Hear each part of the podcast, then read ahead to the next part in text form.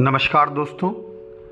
परम पूज्य श्री श्री रविशंकर जी की ज्ञान श्रृंखला से आज इस ज्ञान पत्र को हम सुनने जा रहे हैं। उसका शीर्षक है, आस्था, चेतना का स्वभाव।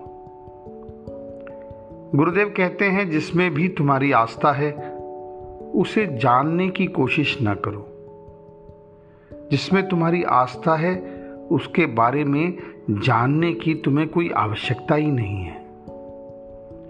यदि तुम्हें ईश्वर में निष्ठा है, उसे जानने का प्रयत्न मत करो। ईश्वर और आत्मा, ये जानने के विषय नहीं है। और उसमें तुम्हारी निष्ठा हो ही नहीं सकती, जिसे तुमने जानने का विषय बना लिया है। एक बच्चे को माँ में विश्वास है। बच्चा माँ को जानने का प्रयत्न नहीं करता। उसे केवल माँ में विश्वास है।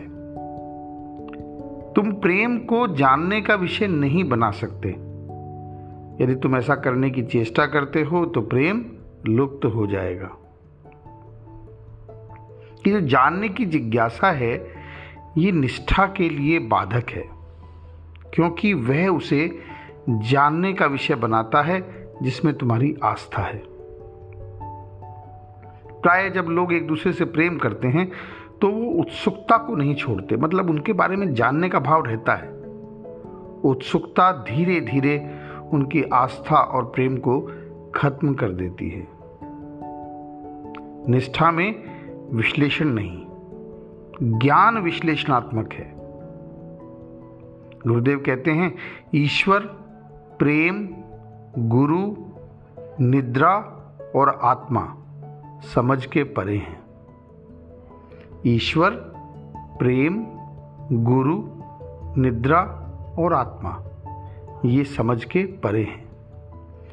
यदि तुम विश्लेषण की कोशिश करते हो, तुम उलझन में पड़ जाते हो और जिस पल तुम किसी चीज़ को जानने का विषय बना लेते हो, विश्लेषण प्रारंभ हो जाता है।